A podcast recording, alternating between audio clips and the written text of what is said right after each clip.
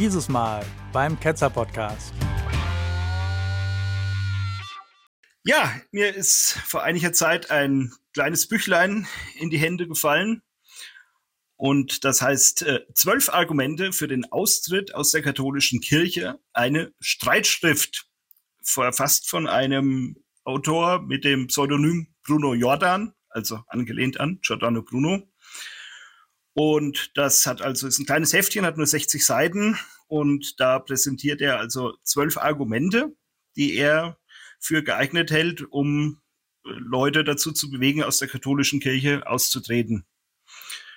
Und äh, er hat es so aufgebaut, dass er also zwölf Eigenschaften herausgearbeitet hat, die er bei der katholischen Kirche entdeckt und hat zu jedem dieser Eigenschaften ein kurzes, knackiges Kapitel geschrieben. Also es sind immer nur zwei, drei Seiten.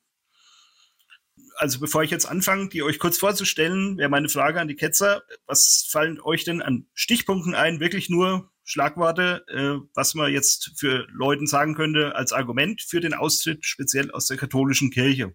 Argument Nummer eins und das Allerwichtigste davon, Philipp Amthor. Äh, wo, wo, der Mitglied ist, ne, da kann man im Grunde nur austreten. Das wäre für mich das Allerwichtigste. Die Kriminalgeschichte von Deschner in zehn Bänden. Also wenn das eure Gründe sind, dann würde ich einfach sagen, das ist nicht wahr.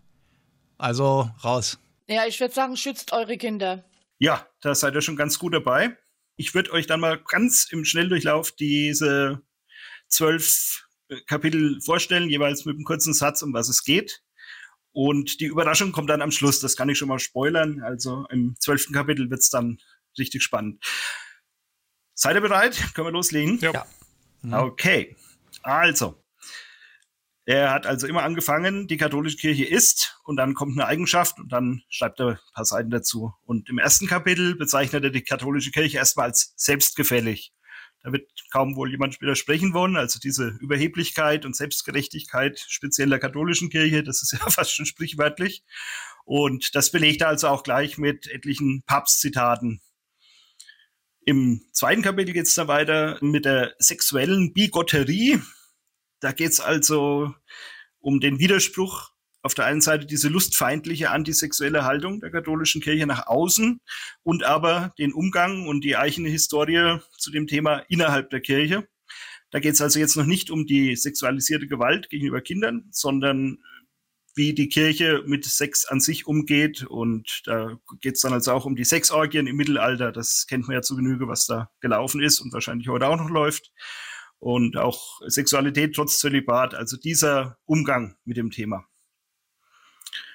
Im dritten Kapitel geht es darum, dass er die Kirche als rückwärtsgewandt und antidemokratisch bezeichnet. Da gibt es dann auch wieder einen ganzen Satz Zitate von Papst Benedikt und auch etliche Beispiele aus der jüngeren Geschichte, wo also klar ersichtlich ist, diese antidemokratische Haltung anders als beim Mainstream-Christentum, wo das natürlich heute alles keine Rolle mehr spielt, aber so die klassische katholische Kirche kann er da schon mit vielen Beispielen entlarven. Zumindest für Menschen, die in einer freien und offenen demokratischen Gesellschaft leben wollen, könnte das schon auch ein Argument sein, da mal drüber nachzudenken, wie die Kirche sich da verhält. Beim vierten Kapitel war ich erstmal stutzig geworden. Da hat er nämlich gemeint, die katholische Kirche sei schwul. Und das geht aber in dem Argument nicht drum, dass der Anteil der homosexuellen Männer in der katholischen Kirche auf ungefähr 20 Prozent geschätzt wird. Das ist ja kein Kritikpunkt. Es ja, kommt dann in der Nachbemerkung erst zu dem Kapitel, dass er eben nicht Schwule oder Schwulsein kritisiert, sondern auch da wieder diesen bigotten Umgang der Kirche mit Homosexualität, also gerade auch in den eigenen Reihen. Im fünften geht es dann um die Pädophilie. Und da ist ja liegen die Gründe klar auf dem Tisch. Das wissen wir jetzt inzwischen, wie da die Situation ist. Also ich finde, allein das ist ein Grund, dass man wirklich nicht mehr Mitglied in der katholischen Kirche sein kann. Äh, einmal die Fälle an sich und zum anderen der Umgang der Kirche damit. Das ist einfach aus meiner Sicht einfach nur verachtenswert. Wäre also für mich ein gewichtiges Kriterium. Du kannst ja beispielsweise Alkoholiker sein und deinen Kindern vom Alkoholkonsum abraten. Also der Umstand, dass hier Handeln und Ratschlag quasi auseinandergehen, daraus folgt nicht unbedingt, dass er die Lehre falsch ist. Bei der fünften These würde ich jetzt nicht sagen, dass die katholische Kirche jetzt mal ausdrücklich versucht hat, die Umgebung für Pädophile zu optimieren. Das ist mehr so eine Art Nebeneffekt, würde ich äh, sagen, aus der Auslese quasi. Die Leute, die Priester werden und an diesem ganzen System. Aber ich würde nicht so weit gehen, dass die, sagen wir, dass die Kirche von vornherein darauf ausgelegt äh, war, jetzt äh, Pädophilie zu führen. Ja, also er sagt schon, dass sie eben ein Milieu fordern oder herstellen, das speziell das Leuten ermöglicht, sich zu betätigen und dass das für Leute auch ein Grund ist, sich für das Priestertum zu entscheiden oder in der katholischen Kirche tätig zu werden, weil sie dort die Möglichkeit haben, es eben einfacher auszuleben oder an Kinder zu kommen als äh, jetzt in anderen Bereichen ich verstehe, was du meinst. Also sie machen das nicht, um diese Leute anzuziehen, sondern das ergibt sich daraus. So meinst du es wahrscheinlich. Ich muss sagen, dass ich das erste Argument sehr gut finde, dieses Selbstgefällige.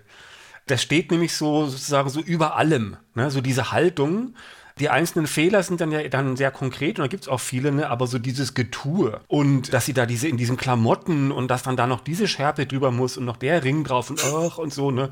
Und der Bischof hat immer recht und, und so, äh, also dieses ganze blöde Getue, das finde ich so unsympathisch. Und dagegen fällt mir immer ein, dieses Bild von Albert Einstein an der Kreidetafel mit seiner wirren Frisur, ne? Er hatte recht und das war, und auch wenn er nicht recht gehabt hätte, ne, so diese Bescheidenheit der Wissenschaft und so weiter, die natürlich auch, wo, wo viel Eitelkeit herrscht und so weiter, ne, aber, aber nicht so dieses Selbstgefällige so, so grundlos, ne, so einfach so, ach, so, ne. Das finde ich echt eklig. Also gut, dass das in dieser Liste äh, drin ist. Da bin ich mal gespannt auf die nächsten Punkte. Du hast ja noch eine ganze Menge. Äh, das sechste Kapitel war auch sehr interessant. Da geht es darum, dass er der Kirche angreitet, dass sie so riesig ist da musste ich auch erstmal überlegen. Ich habe dann versucht, auch mal zu überlegen, wie das Argument lauten könnte, bevor ich das Kapitel gelesen habe. Und das geht nämlich so. Dank ihrer Größe ist die katholische Kirche ein attraktiver und immer gern willkommener Partner zum Schulterschluss für alles Mögliche, auch für Verbrecher aller Art. Und da merkt eben der Autor auch noch an, dass jetzt diese vielen Kirchenaustritte, die wir hier verzeichnen in Deutschland, nicht darüber hinwegtäuschen dürfen, wie es weltweit aussieht. Und da ist nämlich die katholische Kirche sehr stark im Wachstum. Also er sagt da von 2013 bis 2018 um knappe sechs Prozent. Das ist uns oft nicht bewusst, wenn wir hier unsere Kurve sehen auf kirchenaustritt.de, wie es da aussieht. Und weltweit sieht es eben ganz anders aus. Und durch diese Größe ist er eben dann auch attraktiv sehen wir ja auch im Weltgeschehen überall und immer gern willkommen, besonders bei Populisten und anderen Leuten, die sich das zunutze machen, die die gleichen ideologischen Strategien fahren wie die katholische Kirche. Die ist da sehr kompatibel zu Leuten, wo es problematisch werden kann und wo man natürlich dann auch Leute aktivieren kann. Solange noch genug Leute in der Kirche sind, erreicht man die über diese Schiene. Und wenn die Kirche kleiner wäre und weniger Einfluss hätte, wäre das nicht so ohne weiteres möglich. Finde ich eigentlich auch ein interessantes Argument. Im siebten Kapitel geht es dann auch um ein Thema, was gerade bei der katholischen Kirche wichtig ist, der Reichtum, dieser unermessliche Reichtum. Das ist jetzt natürlich erstmal nichts, was man jemandem vorwerfen kann, dass er reich ist. Aber bei der katholischen Kirche ist ja sehr viele Fragezeichen, wo das Geld herkommt und auch so der Widerspruch zwischen der armen Kirche und muss immer auf Spenden angewiesen sein und äh, Kollekte und auf der anderen Seite halt diese mehreren hundert Milliarden Euro in Gold, Geld, Aktien, Grund, Immobilien, was weiß ich noch für Besitz und auch die Quellen, wo das Geld eben herkommt. Da gibt's also auch genug Anlass für Kritik. Die haben ihren eigenen fucking Staat und haben dann, wo andere vielleicht so einen Lobbyisten haben, hier die EKD, ihren Beauftragten am Sitz der Bundesregierung, da hat der Vatikan seinen oder Heilige Stuhl seinen Nuntius hier, so quasi Botschafterstatus. Die Kirche steckt in allem drin, das wissen wir ja aus Kirchenrepublik Deutschland.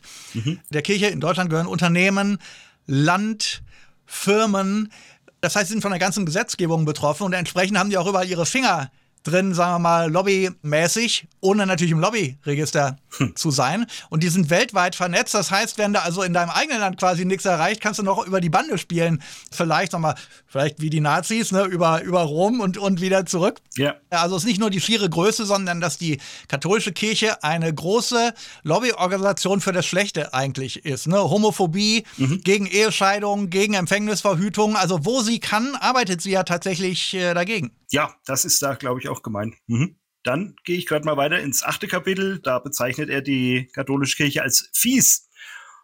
Und da geht es um genau diese sprachlichen Unredlichkeiten, wie sie also im theologischen Geschwurbel, so beim Herrn Ratzinger vor allem, hat er da als Beispiel immer wieder anzutreffen sind. Und das sind wieder die altbekannten Manöver, Rosinenpicken, Umdeutungen, irgendwelche rhetorischen Taschenspielertricks und Scheinargumente aller Art. Und ja, da geht's wie gesagt, nicht um ein Versehen oder sprachliches Unvermögen, die haben das ja alle studiert, sondern das ist tatsächlich dann Betrug mit so einem theologischen Kalkül. Und das bezeichnet er, finde ich, zu Recht als fies, weil das einfach unredlich ist. Das wäre mein Begriff dafür, aber fies trifft's wahrscheinlich auch.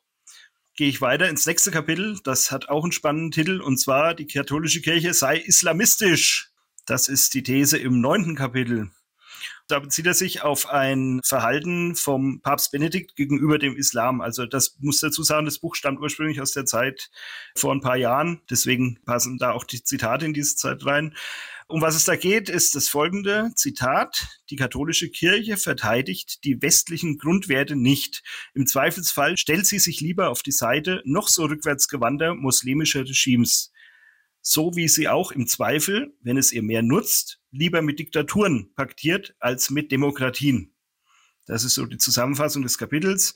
Er stellt es eben da als Zeichen für islamistisch. Wir sind beim zehnten Kapitel und da lautet der Vorwurf großes Showbiz. Und da geht es um dieses ganze medienwirksame Primborium. Wir haben es vorhin schon angesprochen bei der Selbstgefälligkeit, wie also diese katholische Führungsriege vor allem sich gekonnt in Szene setzt und damit ihre Überlegenheit und Unantastbarkeit zur Schau stellt. Wir haben es vorhin schon angesprochen bei der Selbstgefälligkeit, das geht also auch in die Richtung. Und er sagt da eben, dass es eben für die Medien sehr interessant ist, da immer was zeigen zu können, wenn die da verkleidet gewichtig in der Gegend rumlaufen und Zeremonien durchführen, dass das eben auch attraktiv ist, um solche Bilder dann auch zu zeigen und das ein Weg ist, um auch in die Nachrichten Nachrichten zu kommen und den Papst zu zeichnen in seinem Papamobil oder mit was auch immer er gerade unterwegs ist, egal wo er auf der Welt auftritt.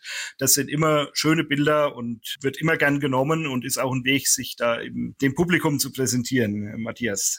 Da meine ich, ist die, wird die Kirche auch schon so ein bisschen aus der Zeit ja. gefallen, weil das so, also sag mal, diese Bauten, diese Kostüme, die die oder Trachten, die sie tragen, in der modernen Gesellschaft überzeugt man durch Inhalte in der Politik, weil man zumindest glaubt, die vernünftigen Inhalte zu haben, in der Wissenschaft, weil man darstellen kann, warum man recht hat und die anderen das dann auch anerkennen.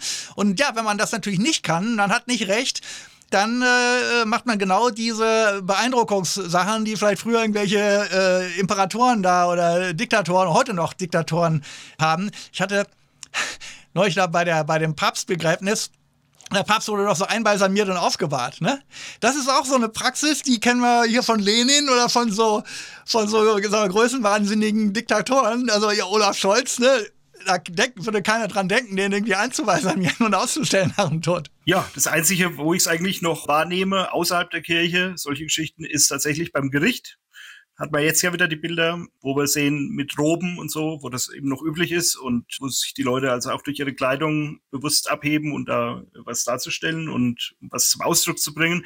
Aber kein Vergleich mit der katholischen Kirche natürlich, das ist klar. Also wenn wir die Bilder vor Augen haben, wenn da Bischofskonferenz ist und äh, Gottesdienste zelebriert werden, da ist ne, schon mehr geboten als jetzt bei normalen Veranstaltungen. Beim Gericht würde ich aber sagen, da könnte man sagen, da soll der Richter ja nicht als Einzelperson, sagen wir hier Richter Matthias Krause, entscheiden, sondern im Namen des Volkes. Genau. Ne? Und von daher würde so eine Art Uniform besser zu rechtfertigen, als wenn man sich für ja, den Stellvertreter Gottes hält. Ja. Und die, die, die, die Tracht ist ja auch eher schlicht. Ja, und jetzt nicht so ein, so ein Hermelin-Krönchen nach oben auf als Richter. Genau. So, ihr habt es gleich geschafft. Ich komme zum elften Kapitel. Das ist auch schnell abgehandelt, aber witzig und skurril. Da geht es natürlich jetzt um die Schöpfungsgeschichte, Trinität, Realpräsenz, also alles, was speziell die katholische Kirche zu bieten hat äh, an Sachen, die einfach so skurril sind aus heutiger Sicht, dass wir uns nicht vorstellen können, dass jemand sowas tatsächlich für wahr halten kann oder meint, das hätte was mit der irdischen Realität zu tun und das nicht eindeutig im Bereich Mythologie und Fiktion oder Einbildung verortet. Das ist also auch ein Grund, wo er sagt, äh, wer da mal drüber nachdenkt, und das wird ja allen so gehen, die irgendwann den Absprung geschafft haben, wer sich das rückwirkend überlegt, dass er, was er mal geglaubt hat, das ist ja unglaublich. Ich frage mal drauf los, was denn der zwölfte Punkt sein könnte, weil mir fallen nämlich noch ein paar mehr Gründe ein. Ja. Also, es äh, wurde ja schon erwähnt, dass die Kirche unglaublich verlogen ist und gar nicht das glaubt, was sie da macht. Ich habe mir so aufgeschrieben, so Sachen wie eklige Reliquien und der Todeskult. Das ist ziemlich abstoßend, selbst für Katholiken das anzuschauen. Dieser Aberglaube mit den ganzen Blutwundern und so weiter, das wäre vielleicht ein guter zwölfter Grund rauszutreten.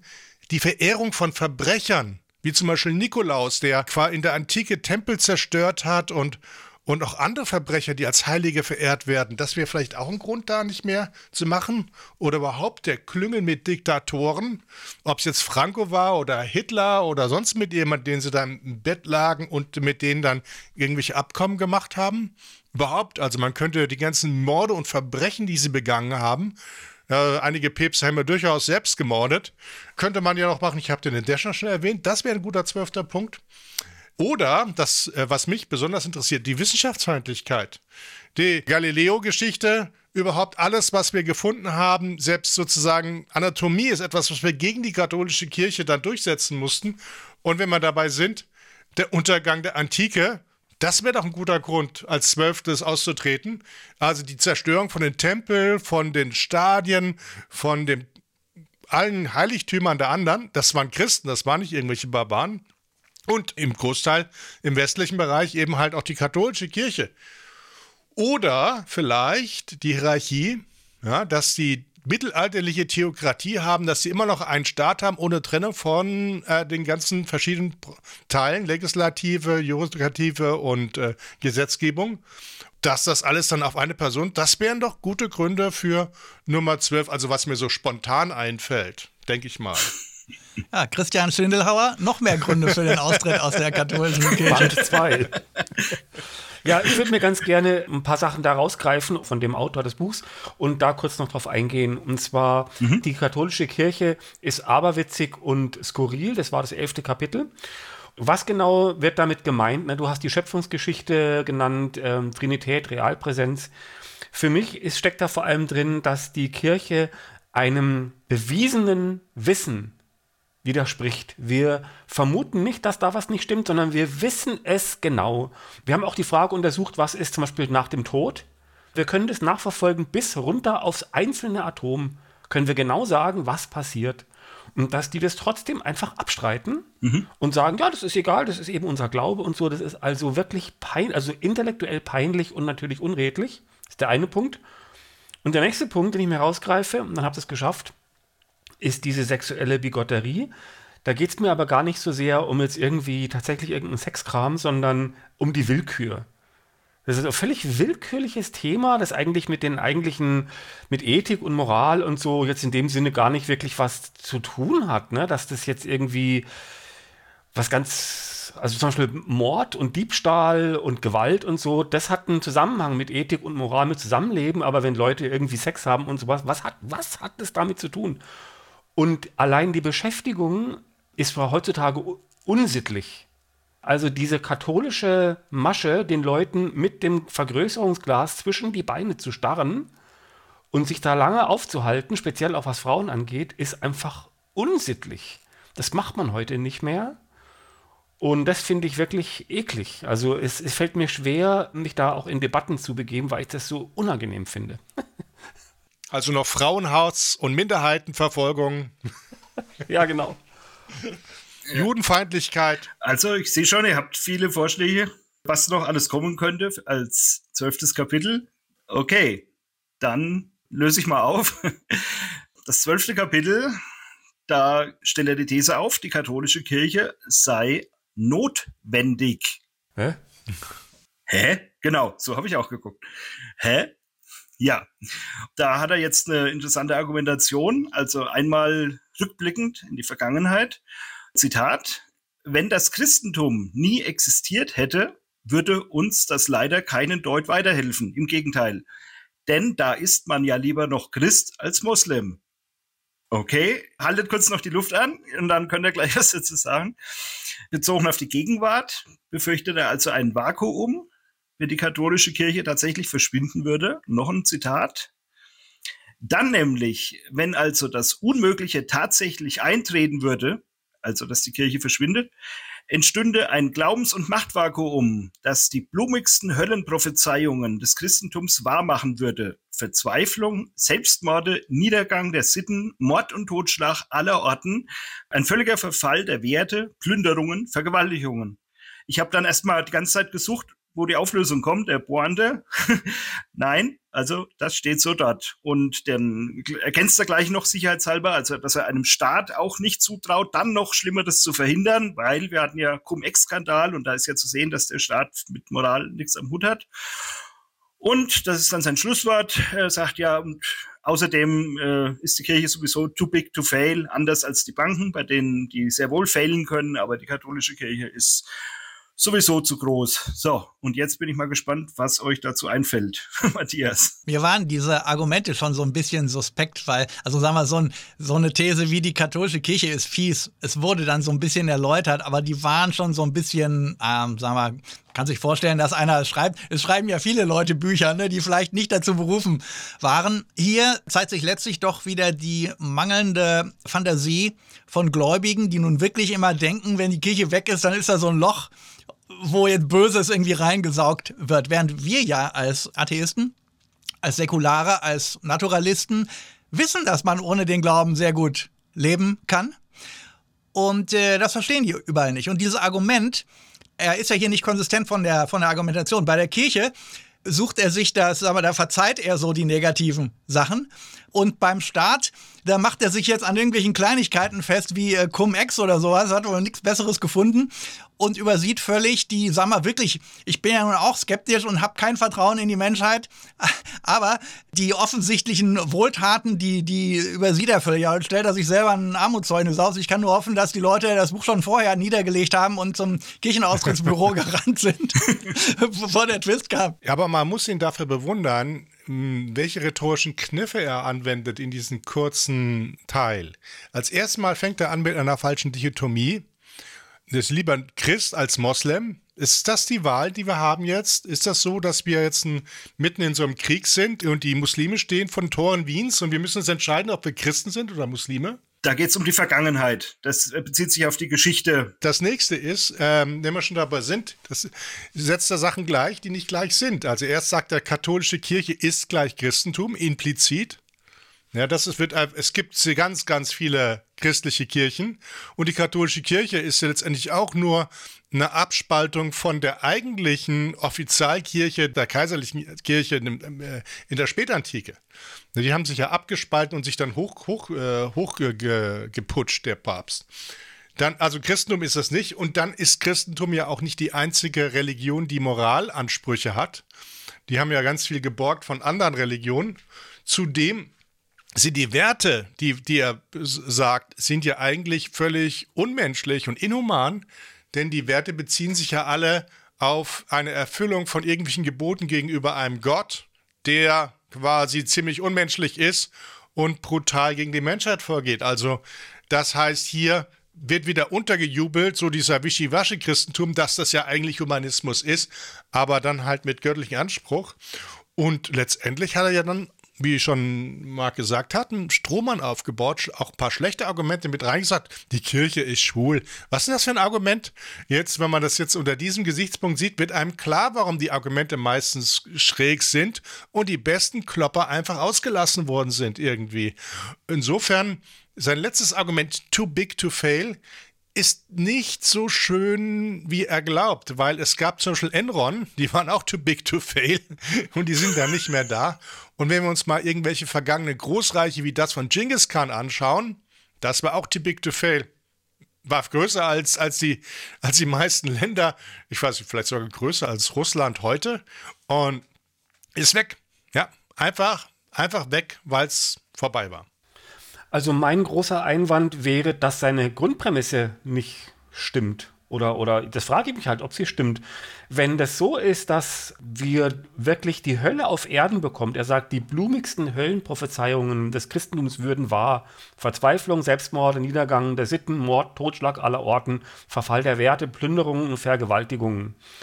das impliziert ja, dass der Mensch im Grunde tief in ihm drin einfach schlecht und verdorben ist. Das ist kein Unfall oder Umstände halber oder so, nur durch Armut bedingt oder falsche Erziehung, sondern der Mensch ist schlecht und böse.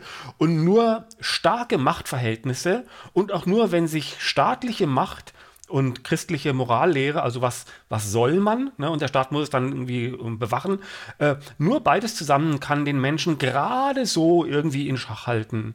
Und das finde ich eine ziemlich betrübliche und auch falsche Aussicht, das ist bösartig. Und wir beweisen ja, dass es anders geht, dass Menschen ein Interesse daran haben, zu kooperieren. Das ist uns auch durch die Evolution mitgegeben. Die Menschen sind nicht so schlecht. Und wenn man den Menschen anleiten will, also motivieren will, eine bestimmte Sache zu tun und zu lassen, dann kann man ja Anreize schaffen. Teilhabe am Wohlstand, Teilhabe am Mitbestimmen, an Gestaltung und so weiter. Das ist doch den Leuten viel lieber, als in so einer Horrorwelt zu leben, in, also oder so eine Horrorwelt zu produzieren, in die sie ja nachher selber leben müssen. Und deswegen halten wir uns doch gerne an Regeln, weil wir das halt auch einsehen. Ne? Wir überfallen eben nicht jeden Tag eine Bank, weil wir halt einsehen, dass so eine Gesellschaft einfach für alle scheiße ist irgendwie. Oder die Ehe für alle, das sagen sogar die, Kritis, die, die, die, die, größten Kritiker, dass das am Schluss doch für alle äh, besser ist, wenn es das gibt, weil es für alle schöner ist, wenn alle glücklich sind und so. Das ist diese, was ich mal als parasitäre Argumentation bezeichne. Dieser Appell, dass wir das doch gar nicht wollen, hier mit den ganzen Vergewaltigungen und so weiter, der zeigt doch, dass alle Leute das nicht wollen. Und dass das unabhängig von den Christen ist. Denn wenn, wenn äh, das jetzt nur Christen so empfinden, dann würde er ja praktisch nur an die appellieren, die in der, in der Kirche drin sind. Und diese, dieser Appell, sagen wir, an die Recht und Ordnung und äh, Nächstenliebe und so weiter, der erkennbar unterstellt, dass alle sich einig sind, dass wir das brauchen. Der, der zieht doch dem eigenen Argument eigentlich den, den Teppich unter den, unter den äh, Boden weg. Was anderes, weil ich, was ich noch sagen, deswegen bezeichne ich das immer so als parasitär dem geht es ja gar nicht um Recht und Ordnung und keine Vergewaltigung, sondern der will sich nur irgendwo ranzecken an das, was alle gut finden, um seine äh, äh wirklich absurde Kirche dazu rechtfertigen. Und dann, wenn man jetzt das Christentum für so wichtig findet, dann könnte man ja trotzdem auch, sagen wir mal, evangelische Kirche beibehalten. Das hatten wir doch vor ein paar Folgen. Muss ja jetzt nicht gerade der fiese Katholizismus mit ganzen Aberglauben und den Gebeinen äh, da sein. und äh, der letzte Punkt war, es gibt ja Gesellschaften, die nicht christlich geprägt sind. Da scheint sich das auch nicht anders zu verhalten als bei, bei den Christen. Ja, das ist diese Arroganz, die ich auch selber schon total oft in Diskussionen miterlebt habe, wo halt dann wirklich gesagt wird, okay, du hast ohne das Christentum überhaupt gar keinen moralischen Kompass. Selbst wenn ich dann sage, okay, ich bin kein Gläubiger, wird direkt gesagt, ja, aber du bist in einem christlichen Land groß geworden und all diese Werte, die sind dir ja schon mit der Muttermilch eingeflößt worden. Mir wollte mal einer erklären, dass Kirchenglocken läuten schon, das würde bei dir schon so tief emotional gehen, dass du schon von vornherein einfach diesen, deine ganzen Werte, deine ganze Grundlage auf dieses Christentum beziehst. Das ist sowas, das habe ich total oft mitbekommen, das natürlich totaler Schwachsinn ist. Aber das wird einem dann immer an den Kopf geworfen. Es wird einem aberkannt, dass es irgendwie außerhalb vom Christentum noch andere moralische Kompasse gibt. Meistens auch irgendwie auf Religion allgemein bezogen. Dann kommen viele an mit, okay, aber der Moslem hat ja auch irgendwie noch seinen moralischen Kompass und so. Das würde ich äh, noch eingestehen.